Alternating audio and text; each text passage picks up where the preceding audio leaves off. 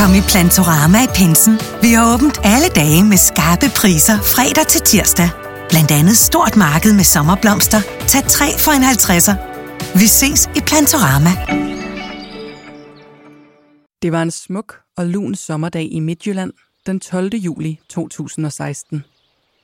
Kornet stod højt på marken og bølgede i den lette sommerbrise.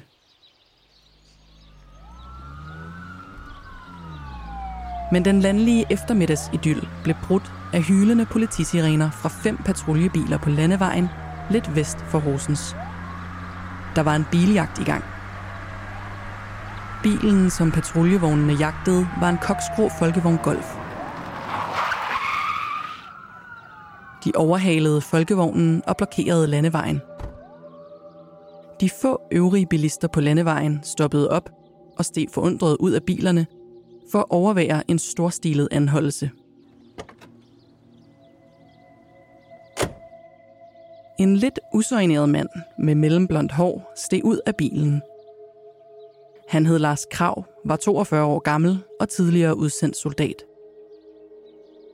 Og han blev med det samme omringet af bevæbnede betjente, flere af dem med tjenestepistolerne løftede.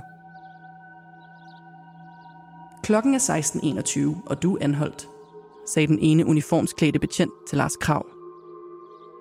Imens gik en anden betjent målrettet om til bagagerummet på den grå folkevogn og åbnede det med bange anelser.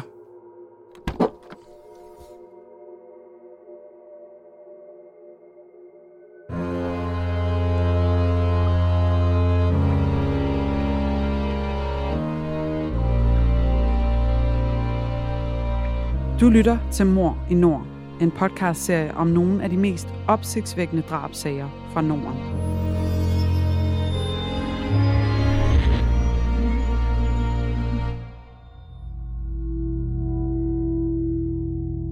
Det du nu skal høre er en virkelig historie, researchet og fortalt af Janne Ågård og læst op af Emilie Vestvold. Det her er en genfortælling af sagens fakta, som de har været gengivet i andre medier og fra domsudskrifter og andre skriftlige kilder. Nogle detaljer er udladt, ligesom vi her afholder os fra at tage stilling. Det har retssystemet gjort. Men du skal være forberedt på, at det kan være voldsomt at lytte til. Ikke mindst, fordi det handler om rigtige menneskers liv og død.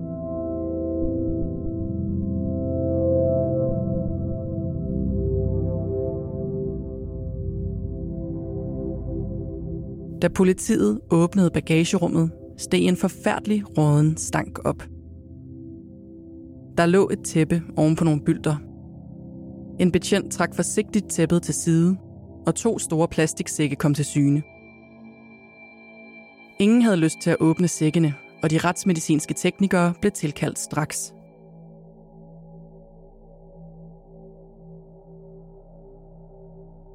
I sækkene lå line af to voksne mennesker. Den 69-årige folkepensionist Kirsten Krav og hendes fem år ældre mand Jørgen. Ved siden af line lå en økse.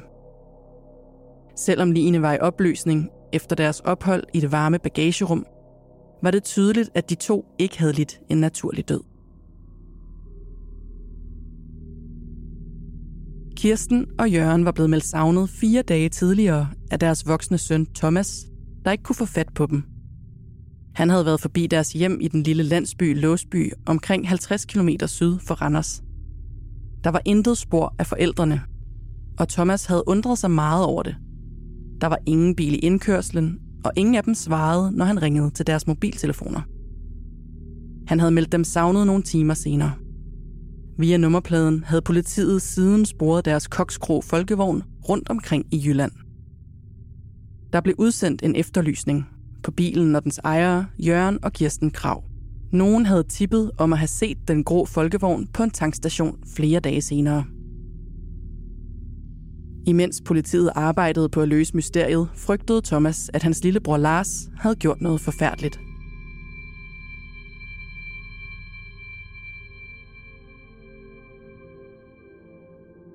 Familien Krav var en lille familie. De var tæt på hinanden og havde altid været det. Parret Kirsten og Jørgen mødtes som ganske unge, og de fik to skønne drenge. Først Thomas i begyndelsen af 1970'erne, og så Lars i 1974. Det var et trygt hjem, uden nogen form for misbrug eller fysisk og psykisk vold. Lars var glad for at gå i folkeskole. Han fortsatte på en efterskole og gik så i lære som finmekaniker bagefter. Efter at være blevet udlært, fik Lars sig et job. Han blev i mellemtiden boende derhjemme. Han flyttede først hjemmefra, da han skulle aftjene sin værnepligt som 22-årig i 1996. Lars kunne godt lide livet i militæret og det gode sammenhold. Så efter sin værnepligt blev han hængende og steg i graderne. Bror Thomas havde en karriere i det civile liv, og de ellers så tæt knyttede brødre så mindre til hinanden, mens Lars var i hæren.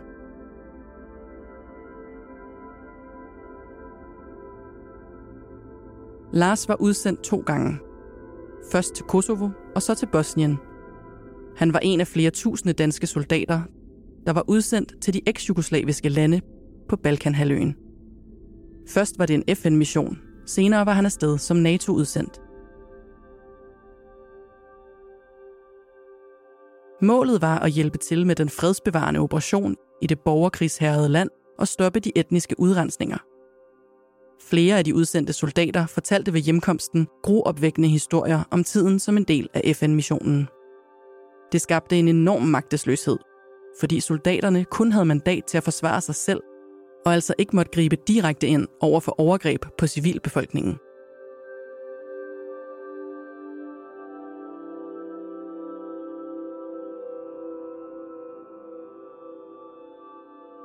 Mange af de udsendte soldater kom hjem igen med sår på sjælen.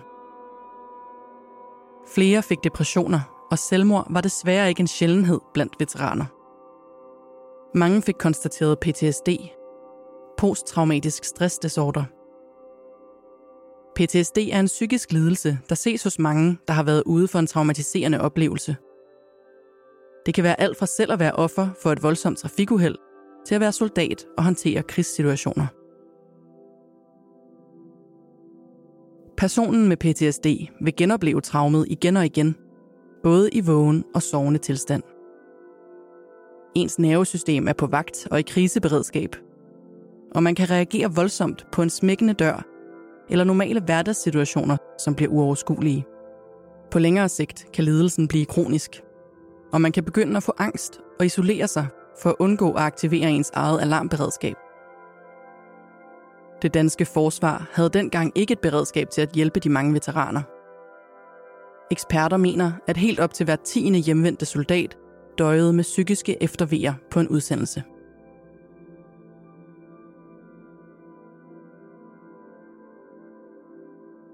Lars Krav skulle først få diagnosen PTSD, længe efter han var kommet hjem fra Bosnien. Men det stod klart, at hjemkomsten var hård. Hans forældre stod klar til at hjælpe, og Lars stoppede i hæren. Selvom hans oplevelser som soldat havde givet ham udfordringer, stoppede livet ikke. Han fik en kæreste, blev far til to børn og fortsatte med at arbejde. Først som bestyrer af nogle internetcaféer, og senere som pædagogmedhjælper på Grenen, en institution for kriminelle unge. Det var et hårdt arbejde, men Lars var glad for det. Alligevel begyndte han at vise tegn på, at han havde det dårligt psykisk i den tid, han arbejdede der. Og en dag kontaktede kollegerne hans bror Thomas, fordi de var bekymrede.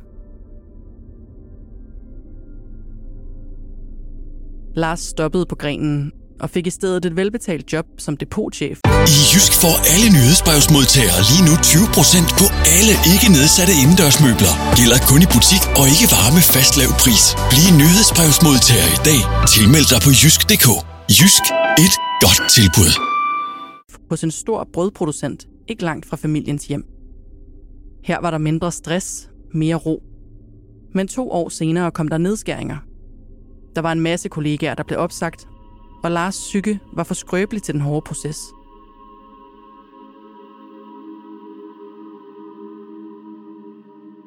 Kort tid efter skiltes Lars og kæresten, og hun flyttede væk sammen med børnene. Han havde intet sted at bo. Alt syntes at ramle sammen om ørerne på ham. Året var 2010, og Lars havde det så skidt, at forældrene for første gang talte med ham om at blive indlagt på en psykiatrisk afdeling. Hans mor Kirsten var overbevist om, at det var Lars PTSD, der spøgte og gjorde livet uudholdeligt. Efter mange samtaler indvilgede Lars i at lade sig indlægge, men han blev udskrevet efter ganske få dage igen.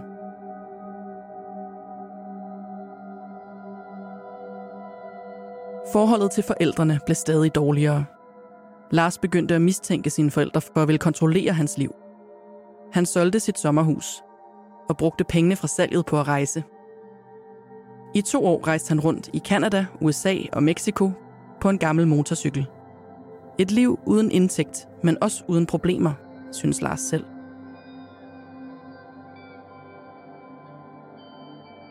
Da Lars vendte tilbage til Danmark i september 2014, brast alting sammen igen. Han mødte op hos forældrene og virkede helt ved siden af sig selv. Han talte om ufoer og dyr, som kravlede ind og ud af hans krop. Han havde hallucinationer.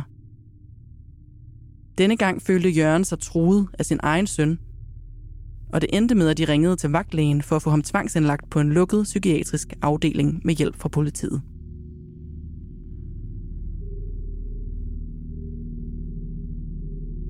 Det er særdeles svært at få et menneske indlagt mod dets vilje. Det kræver, at personen enten er til fare for sig selv eller andre. Efter bare et døgn på den lukkede, blev Lars udskrevet igen med diagnosen kronisk PTSD. Af en eller anden grund var diagnosen med til at fjerne hans egen fornemmelse for sine problemer. Han følte ikke, at der var noget i vejen med ham. Indlæggelsen så Lars som et tegn på, at politiet var ude efter ham og ønskede at slå ham ihjel.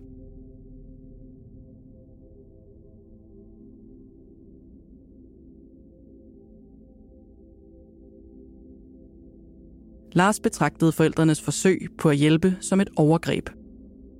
Hans mor ønskede at få umyndiggjort ham for at få ham i behandling, og det så han som utidig indblanding. Han var rasende på Kirsten og Jørgen. Hold nu op med at blande dig, sagde Lars igen og igen til sin mor, mens faren holdt sig i baggrunden. Også denne gang endte det med, at Lars forlod Danmark.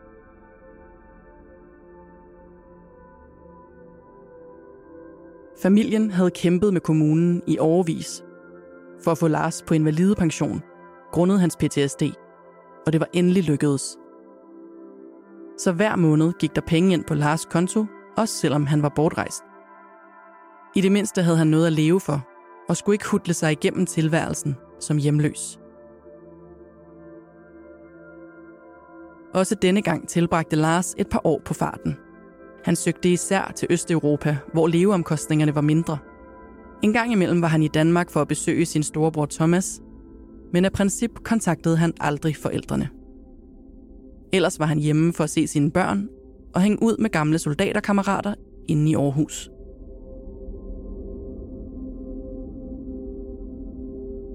Forældrene havde dog fået en fuldmagt fra Lars til at forvalte hans økonomi, mens han rejste.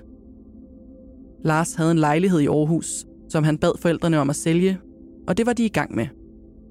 En gang imellem lagde de breve til ham i lejligheden, i håb om, at han ville komme forbi og læse dem. Deres sidste brev var fra året inden, i 2015, hvor Kirsten og Jørgen skrev. Vi ved ikke, hvornår du arriverer til Danmark, men vi tænker, at når du kommer, vil du sikkert se på lejligheden her – vi er klar over, at vi ikke altid har ageret, som du har fundet bedst. Det har aldrig været vores hensigt, og vi håber, at du en dag kan tilgive os. Vi har lovet dig, at vi aldrig i fremtiden vil stå bag en indlæggelse. Brevet udtrykte håb om, at Lars ville kontakte dem, og han passede godt på sig selv. Det sluttede med ordene. Du er altid i vores hjerter. Knus for far og mor.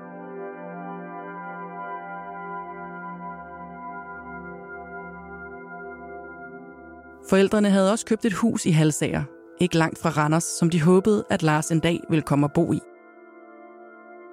Der var indrettet et børneværelse til hans to unger i det store hus, som ellers var sparsomt møbleret og stod tomt det meste af tiden. Kirsten havde håbet på, at Lars ville hjælpe med at renovere det og slå sig ned i Danmark igen.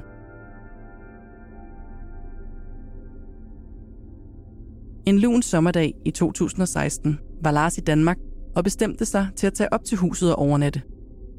Dagen efter havde han aftalt med sin ekskæreste, at han skulle se sine to børn hos hende i Randers. Som sædvanligt havde Lars hverken kontaktet sine forældre eller sin storebror på forhånd.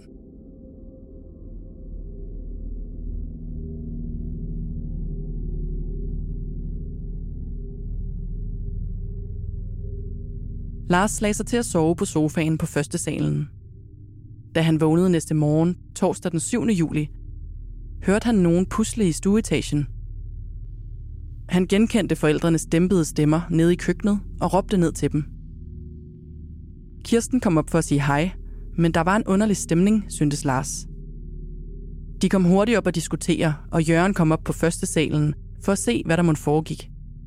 Hvad der derefter skete, ved ingen med sikkerhed.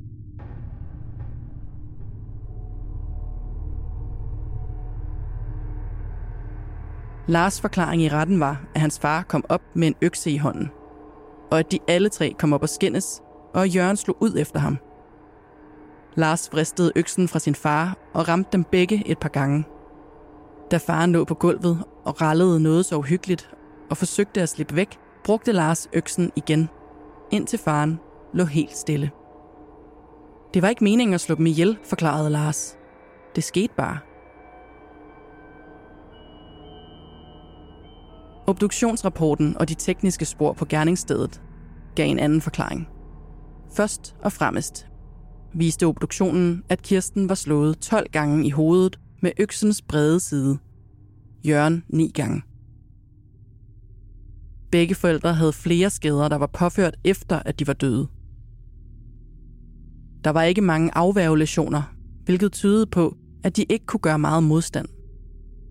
Den kraft, der var brugt til at knuse deres kranier med, var så voldsom, at det mindede om de skader, trafikoffre havde. Da forældrene lå stille på gulvtæppet, gik Lars i gang med at rydde op.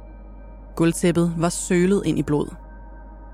Så han pakkede først forældrene ind i plastiksække og slæbte dem derefter en af gangen ned ad trappen og ind i bagagerummet på deres grå folkevogn. Så hentede han vand og sæbe og tørrede blodpletter af væggene fodlisterne og radiatoren, inden han rullede gulvtæppet sammen og kom det i bilen også for senere at kaste bort. Der var dog utallige blodstænk, han ikke kunne komme til at fjerne bag radiatoren, som senere ville give politiets blodstænksekspert et indblik i, hvad der var foregået. Eksperten beskrev i sin rapport, at blodstænkene viste, at der var brugt ekstremt stor kraft i slagene. Derudover var der ikke noget DNA på selve økseskaftet fra Kirsten og Jørgen – kun fra Lars. Så på baggrund af beviserne herskede der altså stor tvivl om hans forklaring om, at han havde handlet i nødværve.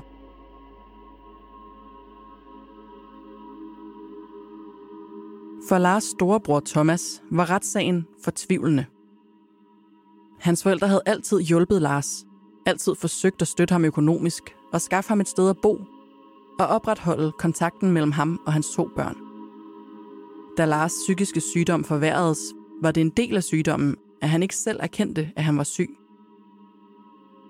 Lars anså sig selv som rask, og forældrenes forsøg på at hjælpe oplevede han som voldsomt generende. Det var hjerteskærende, at det skulle ende med, at Lars slog deres velmenende og kærlige forældre ihjel.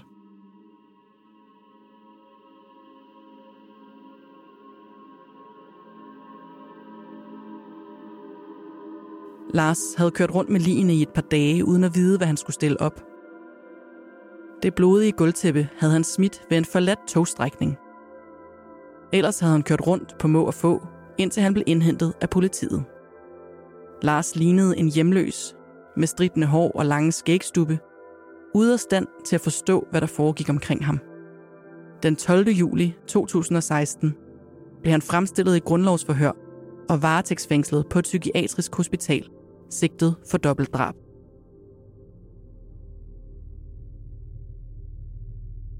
Under sin varetægtsfængsling opholdt Lars sig på sikringen, en lukket afdeling for kriminelle, hvor han blev overvåget og medicineret.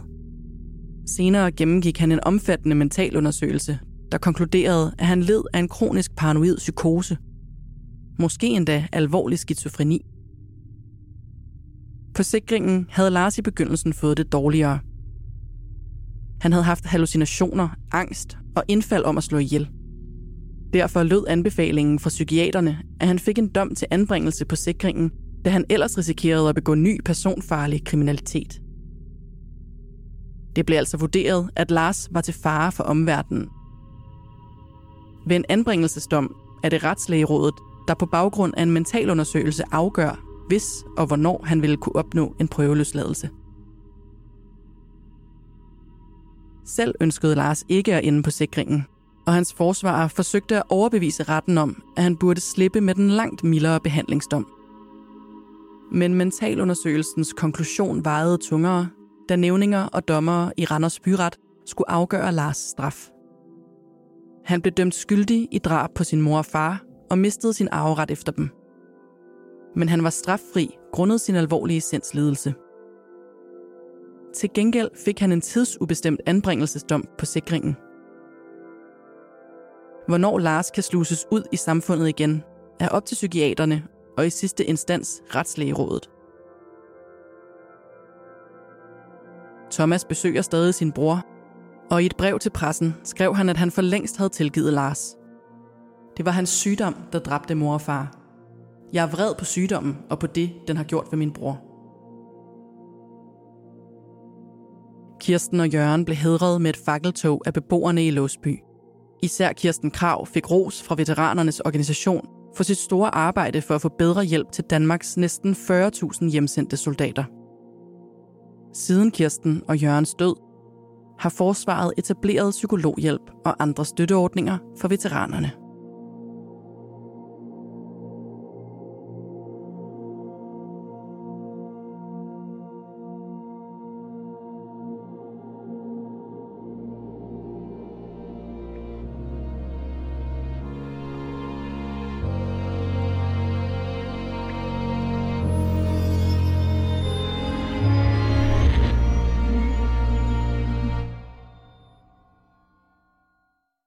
Harald Nyborg. Altid lave priser. 24 ruller 3 lags toiletpapir kun 45 kroner. 20 styk 20 liters affaldsposer kun 3,95. Hent vores app med konkurrencer og smarte funktioner. Harald Nyborg. 120 år med altid lave priser.